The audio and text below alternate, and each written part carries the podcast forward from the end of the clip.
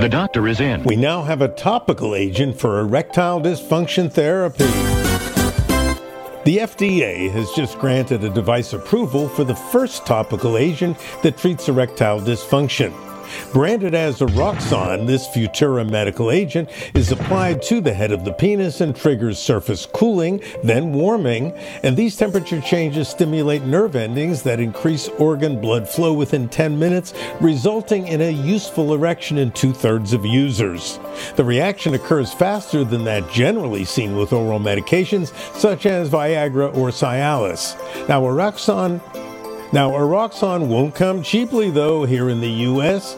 It's available for 31 US dollars or 7.75 a dose in the UK and in Belgium, but I see it selling here in the US on Amazon for some $80 or 20 bucks a dose.